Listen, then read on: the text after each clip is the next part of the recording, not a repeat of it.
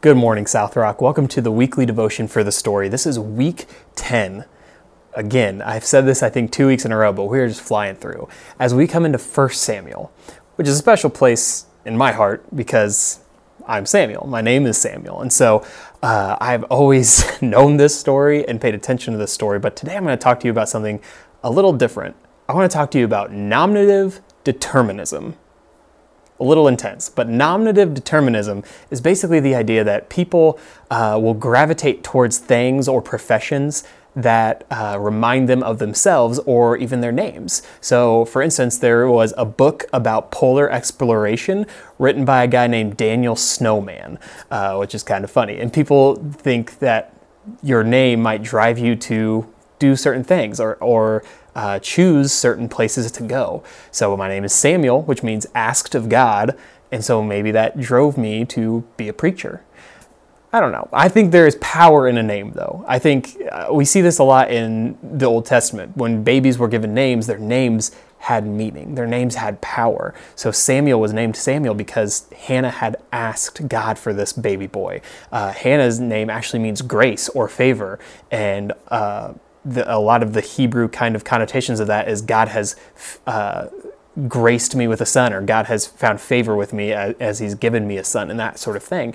And so all names can have this, I think, potential, this power behind them of what they mean and how your life kind of is guided through that because of just the way God works and the way personality and society works. There's all sorts of things. And so I, I kind of subscribe to this philosophy of nominative determinism that, that a name can have power and meaning in your life.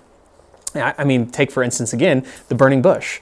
When God finally reveals his name, how powerful it is that he says to Moses, I am who I am. And the power of that for the rest of history of the words, I am, being the God that we serve. So, the question for the week, based on 1 Samuel and based on this idea of nominative determinism, how can you use your name this week? It might sound silly, but here's what I want you to do.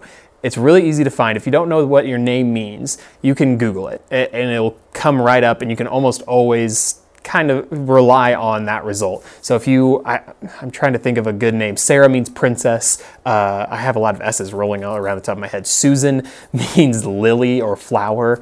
How can you use your name this week to benefit the kingdom of God? Now, that might be a stretch for some. Like I said, Susan means flower. So maybe you're like, how am I going to use the word flower to benefit the kingdom? Well, maybe you buy flowers for somebody this week. I know that's a little bit of a stretch, but maybe that works my name's asked of God. How could I possibly use that? Well, maybe I flip that around and go, God, what do you ask of me in return?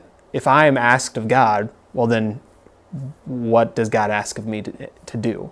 So find out what your name means and kind of play into that. Start looking about how can I benefit the kingdom, nominative determinism. How can I take my name and use it uh, for good in the kingdom of God, the kingdom of the God that we serve, named I am who I am.